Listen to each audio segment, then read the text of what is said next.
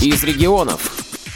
Здравствуйте, уважаемые радиослушатели! Сегодня в Ульяновской студии «Радио ВОЗ» гость. Меня зовут Оксана Александровна Рябова. Я заведующая отделом методической и тифлобиблиографической работы Ульяновской областной специальной библиотеки для слепых. Оксана Александровна, 2020 год для нашей библиотеки стал юбилейным. Ну, действительно, Ульяновской областной специальной библиотеке для слепых в этом году исполняется 60 лет. 60 лет назад, 25 октября 1960 года, по инициативе незрячих города и области и поддержки Всероссийского общества слепых, библиотека открыла свои двери. Ну, в городском пересчете библиотека получила номер 13 и немного истории. В только что построенном новом здании Дома культуры для слепых для библиотеки были выделены две небольшие комнаты, в которых был организован и абонемент, и читальный зал. Фонд книг составлял всего 3800 а, экземпляров.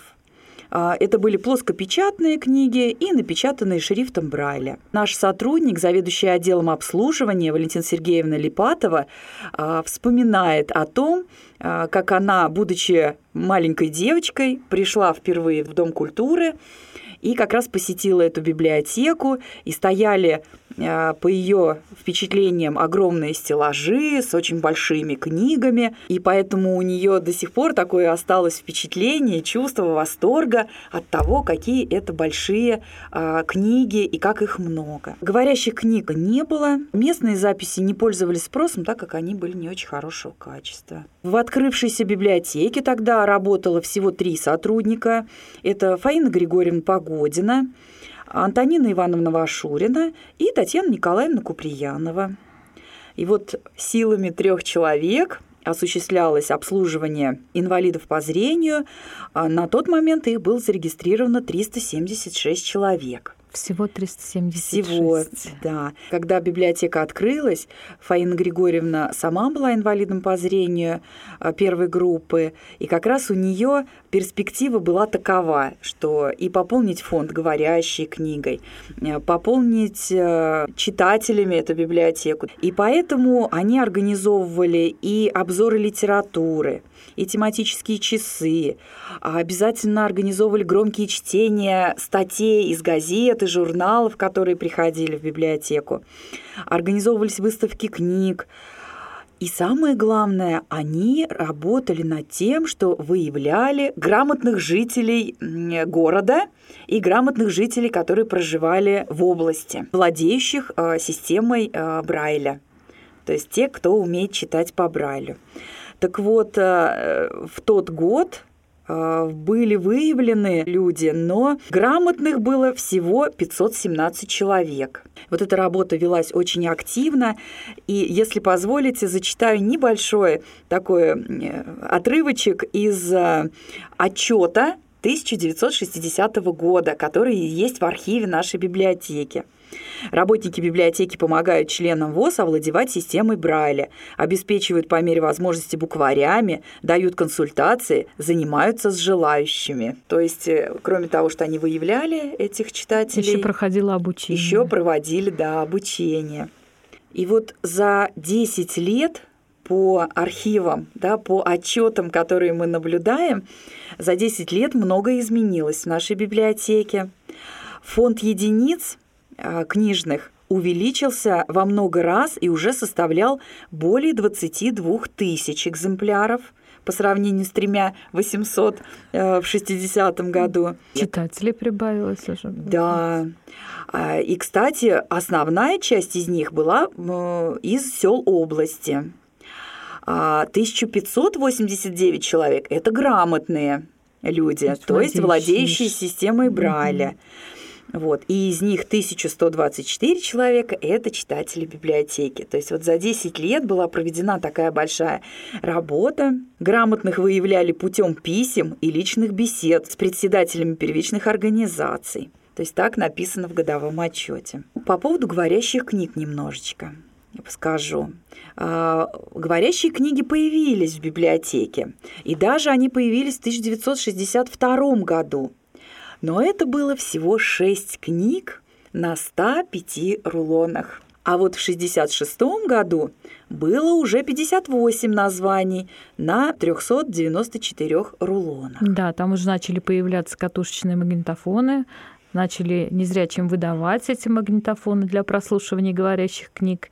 И, наверное, уже стали пополнять в библиотеке фонд говорящей книги, получается. Да, так, наверное, и происходило. И плюс еще были грамм-пластинки. 130 а, экземпляров. Кроме этого, для того, чтобы привлечь к чтению, а, для того, чтобы а, популяризировать аудиоформат, организовывались кружки громкого чтения на базе библиотеки. То есть любой желающий, либо несколько человек собирались в одно время в читальном зале, включали тифломагнитофон и слушали записи.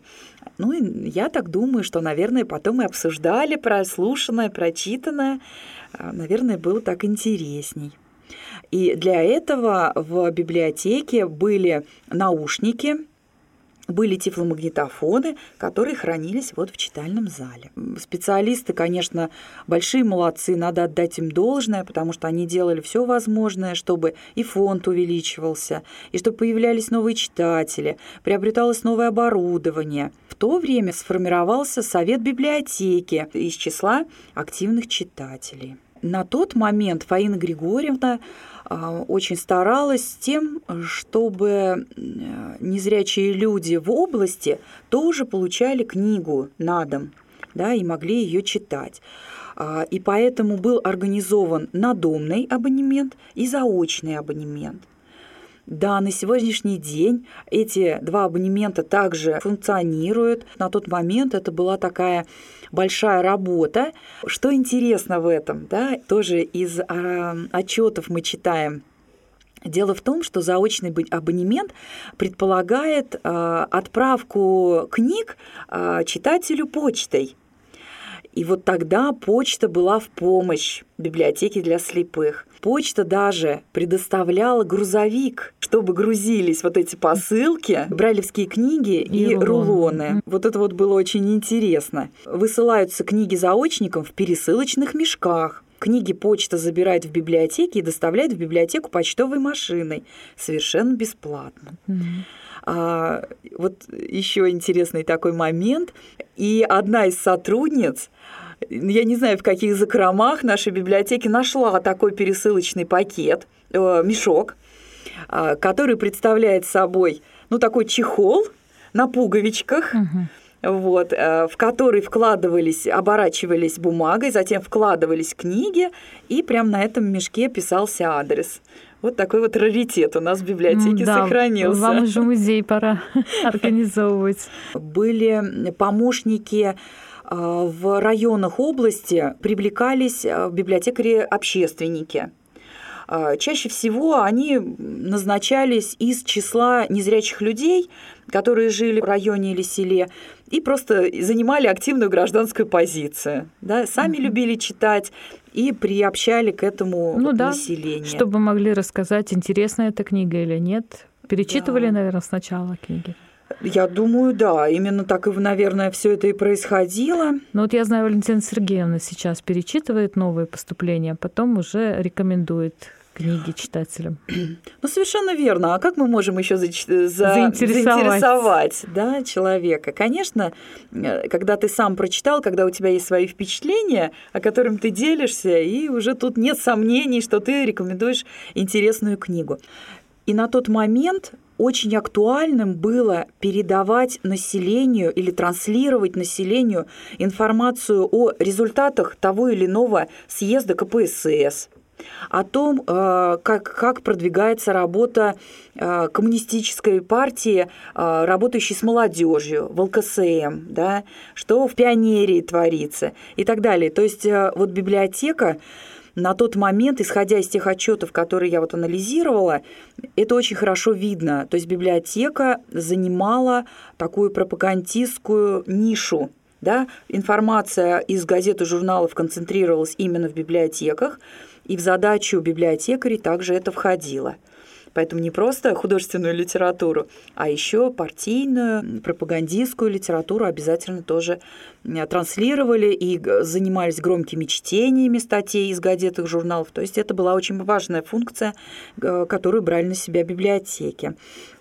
А, ну и вернусь к библиотекам пунктам. А, вот тогда организовывались библиотеки-передвижки – да, на базе которых и работали вот эти библиотекари-общественники. Ну вот э, к 1961 году уже 10 таких э, библиотек-передвижек работало в разных районах. Меликетское учебно-производственное предприятие на сегодняшний день это... Димитровград комплект. Да, и Ульяновск автоконтакт. Угу. Вот эти два предприятия. Ну, на них сейчас тоже функционирует библиотечные пункты? А, на сегодняшний день это два филиала наших библиотек. То есть вот филиал, эти вот библиотеки-общественники, да, а, поскольку там была достаточно большая концентрация незрячих людей, и постепенно а, уже в 70-х годах там были сформированы два филиала. Филиал в Димитровграде и филиал в городе Ульяновске, а, который с успехом сейчас осуществляет свою деятельность вместе с основным учреждением. Ну что ж, а библиотека развивалась, работа в ней шла. Как мы уже поняли из отчетов э, до 70-го года, а, в библиотеке увеличивался фонд, увеличивалось количество читателей, и, соответственно, просто не мог не встать вопрос об увеличении площадей. Об этом свидетельствует документ. В 1966 году вместе с областным правлением ВОЗ ставили вопрос перед облсполкомом о принятии решения о строительстве специальной библиотеки для слепых. Сейчас горосполком обязал областное правление ВОЗ выделить первый этаж в 64-квартирном доме под библиотеку.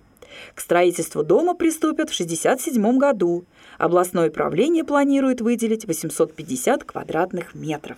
И в 1970 году библиотека переехала в новые помещения. С большими окнами, с большими комнатами. Я родилась в этом доме, и тоже любили бегать в библиотеку. Помню, в читальном зале стояли столы, огромные кипы журналов разных, и юмористических, и политических, и стояли магнитофоны тоже для прослушивания, тоже в читальном зале стояли с наушниками.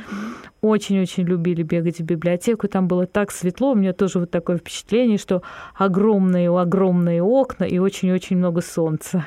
Это правда, потому что библиотека приобрела и большой абонемент, и просторный читальный зал, и административные кабинеты, и даже отдел фонотеки был отдельный.